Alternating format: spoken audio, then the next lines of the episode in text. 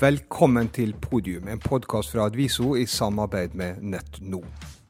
Permitteringer og tapte kontrakter, det er overskriftene for sunnmørsk næringsliv akkurat nå. Varsla skatteøkninger på 46 milliard kroner for mye av skylda.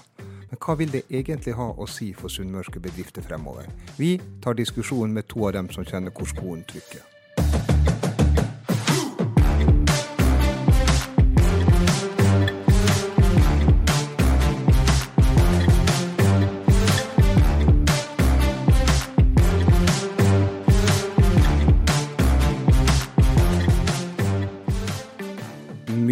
Dramatisk skjer i næringslivet nå som får konsekvenser inn også selvfølgelig da på næringslivet på Sunnmøre. Nylig så var det 339 permitteringsvarsel hos Lerøy. Romsdal Processing nesten 100 permitteringsvarsel. Eh, Ann Tore Ulstein har akkurat trukket seg fra et nasjonalt eksportråd, og som om det ikke var nok, eh, så har næringsforeningene og bankene rundt langs kysten kommet med en analyse av hva som kan skje med næringslivet knytta til lakseskatt og andre skatteskjerpinger som er i ferd med å bli vedtatt på Stortinget. Dette er bakteppet for det som vi skal snakke om her i podium i dag. Og til å hjelpe oss med det, så har vi med Gunn Marit Nerem fra Seaflow. Vi har med han Olav Haug Vikebakk fra Hareid Elektro. Og vi to som er programledere, det er og Ingvild Vartdal og Hans Christian Madseth. Ingvild hun rynka allerede på nesa for jeg sa Hareid Elektro. Det er selvfølgelig Hareid Elektriske. Elektriske. Sånn er det. Eller Hareid Group. Men vi skal likevel få det til. Men jeg har lyst, lyst til å ønske dere to velkommen i studio. Og Gunn-Marit Siflo, kanskje du bare kort si hva det er dere driver med, sånn at vi får plassert dere inn i sammenhengen? Ja, vi jobber med fisk. Med fiskehåndteringsteknologi og vannbehandlingsteknologi innenfor fiskeri og havbruk. Og Olav, eh, du var på et budsjettseminar her i Ålesund i oktober. Og en av tingene du fortalte da, det var at dere hadde fått kansellering av ordre som lå og venta på å bli gjennomført, ut i oppdrettsnæringa. Men hva er det dere leverer inn til f.eks. oppdrettsindustrien?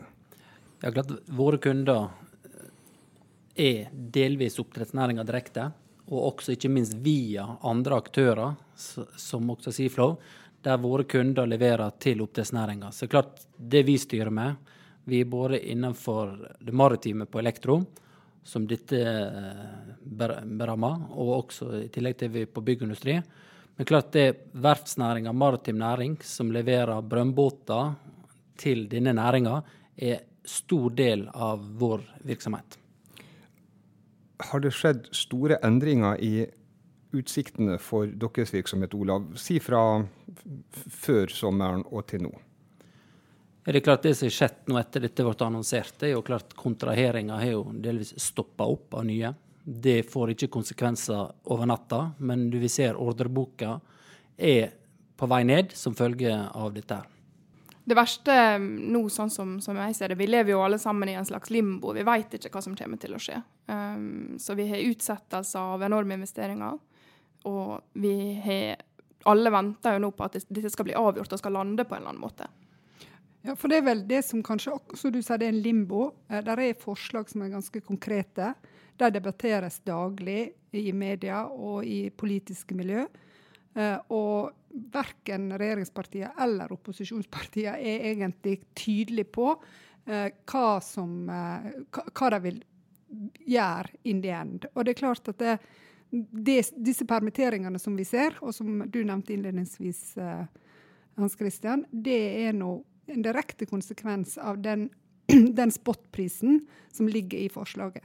Så vi som jobber med skatt og den slags, vi ser nå veldig enkle muligheter for regjeringa til å komme med avklaringer som kan avdempe den situasjonen som du snakker om. Men, men dere, dere, to, uh, Gunn-Marit og, og, Olav, dere blir jo på en måte ofre i, i den, den, andre sirkelen i dette næringslivet. der det, det som skjer med oppdrettsnæringa f.eks., får konsekvenser for dere. Eh, ser dere noe som skal til nå for at dere får en bedre situasjon? og Da tenker jeg på dem, altså for det politiske rammeverket. Det første for oss det er jo å få, få avklart alle disse tingene som ligger i lufta, som Ingvild sier. Um, for, for, vår del så ser det ut som det kanskje ikke er gjort en grundig vurdering av konsekvensene og en forståelse for næringa sånn som den er innretta. Da tenker jeg spesifikt på, på, havbruk og på det som vi litt sånn tabloid kaller lakseskatten. Der har vi innretninger nå som er vridende. Det går på normprisen, som Ingvild nevner. Det går også på refusjonsordninga og på bunnfradraget, som endrer hele markedsstrukturen. Og Det er derfor vi ser nå disse permitteringene i, i prosessering, som du nevnte i innledninga. Fordi at vi gjør grep i skattemessig som endrer hele salgsmarkedet for selve fisken. Ja, Det er jo det samme som ble sagt der. Det er klart det må komme en, en beslutning. Så denne her, nå er alt frosset. Alt er stoppa, investeringene er bare frosset. Ingen tårer å, gjøre noe før han vet ut, utfallet av det. Og klart, til lenger det går, til lenger vil det gå før aktiviteten kommer i gang igjen, og vi som leverandører kan få nye ordre. Altså, Regjeringa har jo signalisert at grunnrenteskatten kommer til å forbli, men de er faktisk villige til å se på innretninga. Uh, Gunn Marit, har du noe hvis, hvis, du fikk lov å bestemme, hvis du var i regjeringa, uh, og du fikk ikke lov å tukle med selve grunnrenteskatten, men innretninga, hva, hva, er det som må på plass da for at dette skal bli bedre sett fra deres ståsted? Det første og det aller mest grunnleggende er at man må få betale skatt av de inntektene man har. Um, og det, det, tenker jeg vi kommer til å få til, håper jeg. Det andre er at vi må få klarhet i, i refusjonsordninga. Fordi det blir jo framstilt ikke sant, som om grunnrenteskatten er investeringsnøytral. Og det er jo økonomisk teoretisk korrekt. Men nå, for det første, så får man refusjon for investeringer i sjø. De tunge investeringene er ikke i sjø, de tunge investeringene er på land, i slakteri og i settefisk. I tillegg så er jo refusjonsordninga sånn som den nå er signalisert i høringsnotatet, ikke i cash, men i framtidig fratrekk. Og da avlaster ikke man investeringsrisiko, sånn som man påstår at man gjør. Og det vil vel, sånn som jeg opplever dere som sitter og kjenner på dette hver dag i næringa, så er det vel noen avklaringer som kunne være veldig viktige nå. Det er ikke tilstrekkelig, kanskje, at Vedum sier at jo, vi skal se på det, vi skal ta det ut av budsjettet. Det er nødvendige avklaringer som en må ta allerede nå, før en går inn i, eh, inn i de konkrete forhandlingene. Nå kommer jo man, man omtrent hver dag med utspill i media som setter hele bransjen i spill. Senest nå i dag Venstre ute og sier at de er villige til å se på verdisettelsen av formuesskatten, som i utgangspunktet er avklart, men er kjempestor belastning for de familieeide oppdrettsselskapene. Så ok, kanskje det også er i spill igjen nå, da. Det vet ikke bransjen. Nei, og det er litt som dere sier her. det er en, en er den biten som bare må avklares. Eller så flyter kapitalen andre plasser inntil dette er beslutta. Uh, og så kommer vi inn på litt andre typer skattemessige uh, virkninger som også er med, som også blir annonsert der, som det må klargjøres til. For konsekvensen er akkurat det motsatte av det de ønsker å oppnå. Det er arbeidsplassene som går ut, og det er de vanlige folka som får lide.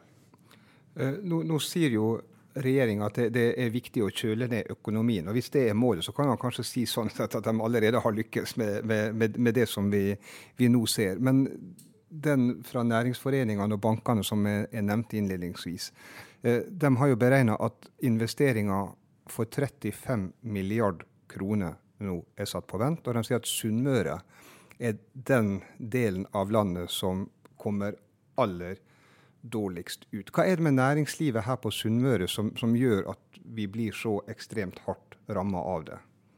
Altså Sunnmørs næringsliv består av mye small medium, mye familieeide bedrifter, mye leverandørindustri.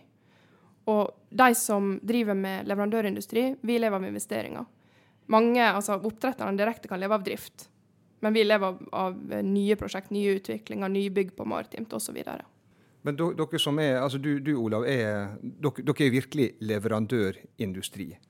Uh, har du begynt å tenke på at neste år så kan det skje ting med bedriften deres? Ja, vi, vi ser jo allerede nå. Vi vet det blir nedgang neste år i forhold til det vi opererer i år. Uh, og, og, og, det er klart, vi må jo se etter andre alternativ. Hvor kan vi se alternative marked og volum som vi nå mister direkte, som allerede har mista som følge av dette her. Ja, hvor kikker dere da? Ja, det er jo klart, det, det vi er opptatt av, det er jo vi, vi, må se på der vi har kompetanse. Så, så det er klart det er å se hvor kan vi få tak i tilsvarende volum som vi uh, jobber med i dag. Enten det er utlandet eller innenfor andre bransjer i landet som trenger vår kompetanse. Ja, og en, et, et, element som jeg er litt nysgjerrig på, det er nå Jeg satt sammen med noen tidligere uker som var veldig opptatt av det med konsekvensene for den langsiktige tilgangen på arbeidskraft. For her er nå industri på Sunnmøre som vært veldig avhengig, er veldig avhengig av utenlandsk arbeidskraft, som en nå kan risikere, i tillegg til de som forsvant under pandemien, nå forsvinner ut av landet. Og effekten av det. Har dere noen tanker rundt det? Ja, klart, Det er en stor konsekvens for oss, og spesielt et selskap som oss, og det er flere her i landet, som har arbeids, veldig arbeidsintensivt eh, det vi styrer med. Og det er klart Vi er ikke i stand til å gjennomføre de prosjektene vi er uten at vi tilfører arbeidskraft. For det er ikke nok hender og fagfolk i dette landet til å kunne gjøre det sjøl. Det er enten de store maritime prosjektene, som vi har mye av, det er samferdselsprosjekt. Og det er klart Hvis disse går ut, så er det alltid vanskelig å hente tilbake og ikke minst kompetente folk. For dette må bygges over tid. Så det vil si reiser det for mange nå, så vil den langsiktige effekten øke? Det er akkurat sånn som du sier. altså Rekruttering både av utenlandsk arbeidskraft og av norske ungdommer er langsiktig arbeid. Det er ikke noen som investerer, investerer hele utdanninga si eller flytter til et annet land basert på noe som kan endre seg over natta. Og Det er jo det vi gjør når vi bygger ned tilliten, både i forhold til rekruttering og i forhold til investering til at Norge er et stabilt land å forholde seg til. Ja, for Det, det tenker jeg kanskje er, er en av utfordringene. Uh, altså vi, vi, har det, det sunnmørske eierskapet som, som, er her, men det skjer jo ofte i en blanding også med utenlandskapital som er, er inne. Uh, de har, altså Hofseth er vel et eksempel på det, kanskje. Uh, utenlandske eiere som ser på Norge som et forutsigbart land. Og så er det kanskje ikke så forutsigbart som vi hadde trodd. Kan dette ha noe å gjøre med at dem som bestemmer politikken, kanskje ikke har så mye erfaring fra næringslivet? Helt klart. Jeg vil ta det litt høyere opp. Det viktige tallet, og det syns jeg detter vekk helt fra diskusjonene, det er det som heter handelsbalansen i dette landet her. Vi må over tid eksportere mer enn vi importerer. Og tar vi vekk olje og gass, som er en kortsiktig sak, den har ikke vi mer enn i 30-40-50 år. Hva skal vi leve av etter det? Og fiskeri er jo nummer tre, så de nå truer. Og så er det hva skal vi gjøre på da i dette landet etterpå? Og det er klart, skal vi få til aktivitet, så vi er avhengig av risikovillig kapital som vil inn og investere i prosjekt og utvikling, så vi skal ha noe å selge til utlandet og generere arbeidsplasser i dette landet. Og Det er klart, det er ekstremt viktig. Og det de gjør nå, er akkurat det motsatte. Vi bygger offentlig sektor som går utover den private, og det er den private sektoren som er eksportvaren. Det er ikke det offentlige. Gunn Marit, du, du, du, sitter og nikker. vi har jo satt oss i en situasjon her i landet, en utrolig privilegert situasjon, der vi kunne snakke om fastlandsøkonomien. ikke sant? Eh, og det er midlertidig, sånn som du sier. Og da har vi sagt vi har leita i lag, da, politikken og næringslivet og hele samfunnet, etter hva vi skal gjøre etterpå. Og så har vi definert vi skal satse på noen områder, bl.a. havbruk. Som er kanskje det modneste av de såkalte framtidsnæringene som vi påstår at vi skal leve av. Og da syns jeg det er, det er, vanskelig å forstå at man, man, når man sier man satser på noe, så samtidig motarbeider man det. Jeg har full forståelse for behovet for å finansiere velferdsstaten og finansiere de tross alt veldig viktige oppgavene vi har i offentlig sektor. Men det å satse på, det betyr å prioritere bitte litt høyere enn andre også viktige ting. Og vi ser nå i, i budsjettet, klart nå skal ikke skli altfor langt ut på sidelinja, men sånn som dette med arbeidsgiveravgifter, der gir man fratrekk for økt arbeidsgiveravgiftstøtte til offentlig sektor. Mens privat skal finansiere den, da. Og det er ikke i tråd med det vi har påstått at vi satser på. Og den gir noe også. Altså, den, gir, den er en tydelig bekreftelse på at det skal ikke være et insentiv til å måtte tenke på besparelser i det offentlige. Eh, så den er kanskje sånn Og den er symbolmessig så er den ganske betegnende på, på den situasjonen som næringslivet opplever. Da, da, har jeg lyst til å spørre dere, fordi at I år snakker vi om en skatteskjerping på kanskje 46 milliard kroner, det som ligger inne i statsbudsjettet. Så skal jeg si to skremmeting. Det ene er jo at lande, regjeringspartiene må lande et budsjettforlik med SV. Det kan jo bety at på noen områder så blir det faktisk skatteskjerpelser. Eh, det andre er jo at den kostnadsøkninga i offentlig sektor som dette skal finansiere, den stopper ikke neste år. Så det kommer mer skattekrav sannsynligvis lenger frem i løypa. Hvor, hvor, mye tenker dere at næringslivet er i stand til å tåle før det kneler? Nei, altså det er ikke noe å tenke eller ikke tenke, det ser man på tallene. det. Det, um, og hvis man ser over tid, så man, man kan godt si at det, sant, det er superprofitt osv., men det er midlertidig tilstand. Det er veldig høy risiko i oppdrett, og det er man er helt avhengig av den solide inntjeninga for å klare å ta den biologiske risikoen. Hvis man ser på leverandørindustrien, så er det ikke snakk om noe. Det, leverandørindustri er ikke veldig lønnsomt. Det, vi har de, det overskuddet vi må ha i et godt år, og ikke i et dårlig. Så vi hadde allerede den skattetrykket vi klarte å bære. Jeg er helt enig. Det, det er ikke superprofitt i leverandørindustrien. Ser vi vårt selskap, ser vi vekk fra i fjor, så er det gått sju år der vi ikke var i stand til å gi utbytte. Og det gir noen konsekvenser for våre aksjonærer, som skal betale en formuesskatt her. Vi var gjennom korona. Vi var litt på bedringens vei.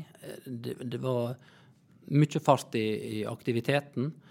Eh, og så kommer dette. Så det er sånn at der er ikke kjangs å dekke mer. Det som skjer da, er at det, vi må bruke den nødvendige resultatene vi får. Må ut som skal betale skatten, i stedet for å reinvestere i bedriftene for å møte framtidig behov. Og det jeg kan jo bekrefte det, det er en stor utfordring som en ser gjennomgående nå. Og hvis du ser tall på, på at bedrifter i vår region må hente hjelp fra familiemedlemmer som ikke er eiere, til å betale formuesskatt for å kunne videreføre forretningsstrategien til, til selskapet. Så det, det, er ganske nedslående eh, konsekvenser som vi får servert på bulten vår hver, hver dag. Og, og, det som er viktig, er vi konkurrerer internasjonalt her med mye av det vi holder på med. Vi må ha vilkår som de vi konkurrerer med. Ellers har du ikke en sjanse å vinne ordrene. Men da, da, har jeg lyst til å, å, utfordre dere på en ting. nemlig at altså, Dere er oppegående folk, alle dere tre som, som, sitter her sammen med meg. Og Ann Tore Ulstein, som vi har så vidt nevnt. Dette er ordentlig flinke, oppegående folk. Uh, og så blir ikke de hørt på. Hva er det som gjør at det næringslivet prøver å formidle til politikerne, ikke blir oppfatta eller forstått? Det er et veldig interessant spørsmål, og jeg har lurt på det sjøl. Um, noe av det er nok ideologi. Og sånn sett så har jo den regjeringa vi har, i stor grad levert på det de påstod at de skulle gjøre. Og det, det, kan jo man på en måte kanskje ikke si så mye imot. Det, hvis det var det vi ville ha, og det er det vi valgte, så, så gjør de omtrent sånn som de sa. Det som jeg tror er et viktig poeng her, det er at vi i næringslivet og i disse spesifikke næringene er nødt til å gå litt i oss sjøl på den jobben vi har gjort på å forklare vår hverdag, hva som er viktig for oss, hva vi bidrar med osv. For der, eh, det er vel åpenbart at vi ikke har klart å skape en forståelse. Og, og, og det er litt sant, vi alle er vår sjøl nærmest ut fra det vi har lært og erfart. Men det er jo klart, når du ser konsekvenser av de valgene du nå tar, eller politikerne tar, da håper jeg tror at de åpner opp og er villige til å gjøre noe med det, når de ser hvor faktisk konsekvensene faktisk blir. Ja, og, og som, som eh, en, en, aktør som ser veldig mange i næringslivet og hvordan en blir møtt, så er kanskje den største frykten på vegne av næringslivet nå, det at det er gått prestisje i noe som en ikke har hatt tilstrekkelig grunnlag for å fremme. Det er kanskje den største frykten. For nå mangler det iallfall ikke på verken vilje eller evne hos næringslivet til å forklare konsekvensene. Men, men samtidig eh, så tenker jeg at har, og Nå tenker jeg ikke på næringslivsfolk på Sunnmøre, men kanskje andre plasser i landet. Noen ganger så blir det veldig lett å ta de mest vellykka og dem som har tjent mest penger, eh, fordi de kanskje ikke argumenterer på den beste måten. Altså Har næringslivet seg sjøl litt å takke for oppfatningene som ligger rundt disse skattespørsmålene, f.eks.? seg sjøl litt å takke, veit ikke jeg. Men eh, vi har nok en jobb å gjøre og litt å gå på i forhold til kommunikasjonsformat og, og budskap. Det er nok litt åpenbart for oss i hverdagen at det vi driver med, er viktig, og at det er sysselsetting, og at det er regionsutvikling, og at vi er med å bygge velferdsstaten. Men klart, politikere nå til dags har gjerne ikke næringslivsbakgrunn. Og hvis man aldri har vært eksponert for næringsliv, eller det man har vært eksponert for er multinasjonale selskap med 50 000 ansatte, så forstår ikke man nødvendigvis hverdagen til et um, privateid selskap med 50 ansatte i ei bygd. Og så tror jeg at det er viktig, og i, i spørsmålet ditt så er det viktig å også eh, ta høyde for at det er ikke alle som er i en markedsmessig posisjon som gjør at de kan eller bør gå ut og snakke om de utfordringene dette gir dem. En kan være i en situasjon der det kan skape så stor usikkerhet om faktisk gjennomføringsevne at det vil kunne være selvforsterkende. Og det er veldig mange sånne usikkerhetssituasjoner for, for bedriftene nå. Jeg, jeg, har ikke sett mange sunnmøringer som har varsla at de flytter til Sveits.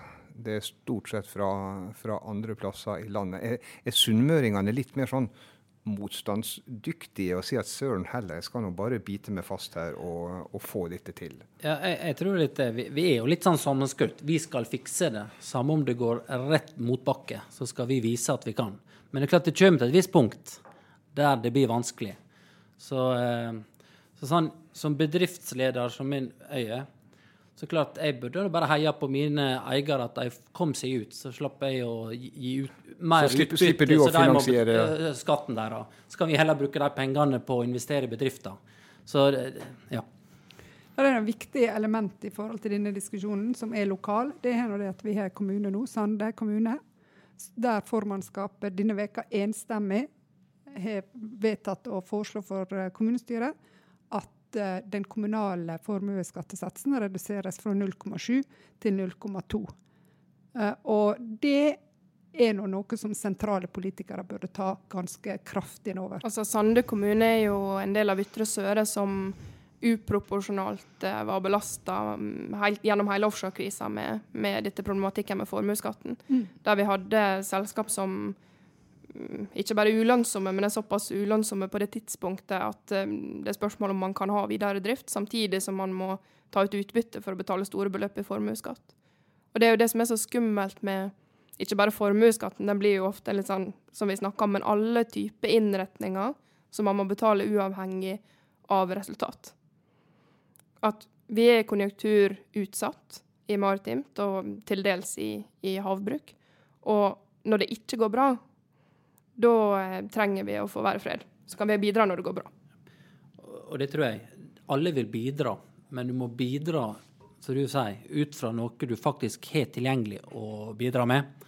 Og den eh, arbeidende kapitalen som er låst fast, som ikke er likvida, det er det som gjør dette ekstremt vanskelig for den type virksomhet som vi driver. Men hvis, hvis vi da eh, kikker litt inn i glasskula for 2023, eh, så tenker jeg det kan vi gjøre på et, et mikronivå. på den måten Jeg kan spørre deg, Olav, hva tror du skjer med bedrifter? Men kanskje har ikke du lyst til å svare på det, og kanskje skal du slippe å svare på det. Men hvis, hvis vi ser det litt, litt i stort på, på Sunnmøre, hva, hva, tror dere vi vil se av trender i 2023? Nei, Jeg er bekymra for de minste leverandørbedriftene. De største har flere bein å stå på, men Gjennomsnittet i leverandørindustrien er ti ansatte. Og prosjekter er ofte store sammenlignet med størrelsen på virksomheten. Så det blir veldig binært hvis man mister ett prosjekt, to prosjekt, tre. Så kanskje det var hele inntektsgrunnlaget ditt for 23. Så jeg mm, håper at det går bedre enn jeg tror, men jeg er betydelig bekymra for de minste. Tenk, tenker du da konkurs, eller tenker du permittering? Nei, det første kommer først, og så håper jeg vi ikke kommer til det. Nei, permitteringene kommer først. Permitteringene ja, kommer først, selvfølgelig. Så ja. håper jeg vi ikke kommer til det andre. Nei, nei, det er klart eh, det vi ser nå rundt oss, eh, vil påvirke negativt. Eh, det blir tøffere. Eh, men klart sunnmøringen bretter opp armene og står på. Så jeg, jeg har jo tro på vi, vi skal klare å, komme oss gjennom det. Men, men, men det, det, er klart eh, vil få konsekvenser for flere. Og det er det som du sier, her er en del som mest sannsynlig ikke vil klare dette. her. En litt annen ting som jeg syns vi skal komme inn på. Du Gunn-Marit, jeg hørte nå på deg på, en, på, en, på, et arrangement for noen uker siden. Og så tok du også pennen fatt og skrev litt om det. Og jeg synes det, I det store bildet og det som har vært en felles politisk plattform, må jeg vel kunne si, i forhold til det med bærekraft, så syns jeg at de oppsummering i forhold til den strategien kontra det som du nå ser på grunnrente, eh, grunnrenteskatteforslaget, så for meg er det viktig å få belyst på din måte. Ja. ja. Nei, altså det er jo litt det samme som, som det vi har sagt tidligere, det rent bedriftsøkonomiske. Det vi gjør, det stemmer ikke med det vi påstår at vi har lyst til å gjøre. Og norsk oppdrettslaks er verdens mest bærekraftige proteinproduksjon. Og det vi gjør, selvfølgelig når vi svekker en næring, så flytter vi markedsandeler til andre typer proteinproduksjon. For verden skal ha mat. Og proteinproduksjon, eller matproduksjon generelt, står for 30% av klimagassutslippene i verden. Sånn at når vi flytter markedsandeler til mindre bærekraftig produksjon, så jobber vi imot bærekraftsmålene som vi forplikter oss til å jobbe for. Eh, jeg har lyst, vi skal, vi skal, gå inn for landing nå, men jeg har lyst å stille dere spørsmål som egentlig krever ganske korte svar. Det ene går til, eh, til det, Gunn Marit. Eh, om du fikk lov å gi ett råd til han Trygve Slagsvold Vedum Snakke med de han styrer over. Snakke med dem han styrer over? Ja, dialog. Altså før man tar en avgjørelse, så er man nødt til å vite at man har grunnlag og konsekvensvurdere før man, teker, før man går ut og uttaler seg, og før man tar avgjørelser.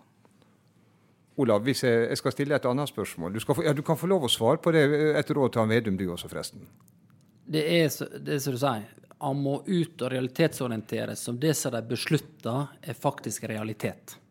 Og er ting nå som viser seg er kanskje misoppfatta, så er det bare å stoppe, vente, før de beslutter Eh, etter å ha gått i dialog med partene i næringslivet.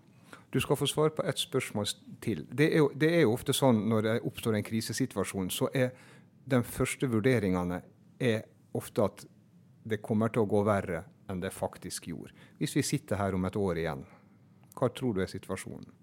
Det kommer helt an på hvordan de håndterer dette nå. For det er jo klart vi er i en negativ spiral nå. Og det er ofte en tendens at ting forverrer seg Enten det er på vei nedover eller oppover. Og det er det vi frykter. Og det er litt som jeg sa i stad, så jeg tror sunnmøringen skal klare seg, men det vil få konsekvenser. Og det vil få konsekvenser for arbeidsplasser. Og det er særs beklagelig. Jeg lurer på om vi skal prøve å slutte på en litt optimistisk tone, nemlig at sunnmøringen vil alltid klare seg. Men det er skyer i horisonten. Gunn Marit Nerem, Olav Haug Vikebakk, tusen takk for at dere var med her i podium i dag.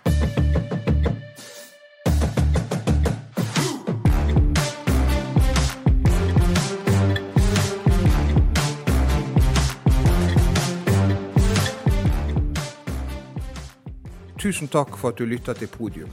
Hvis du liker det du hørte, så kan du trykke på abonner-knappen, så slipper du å gå glipp av en eneste episode fremover.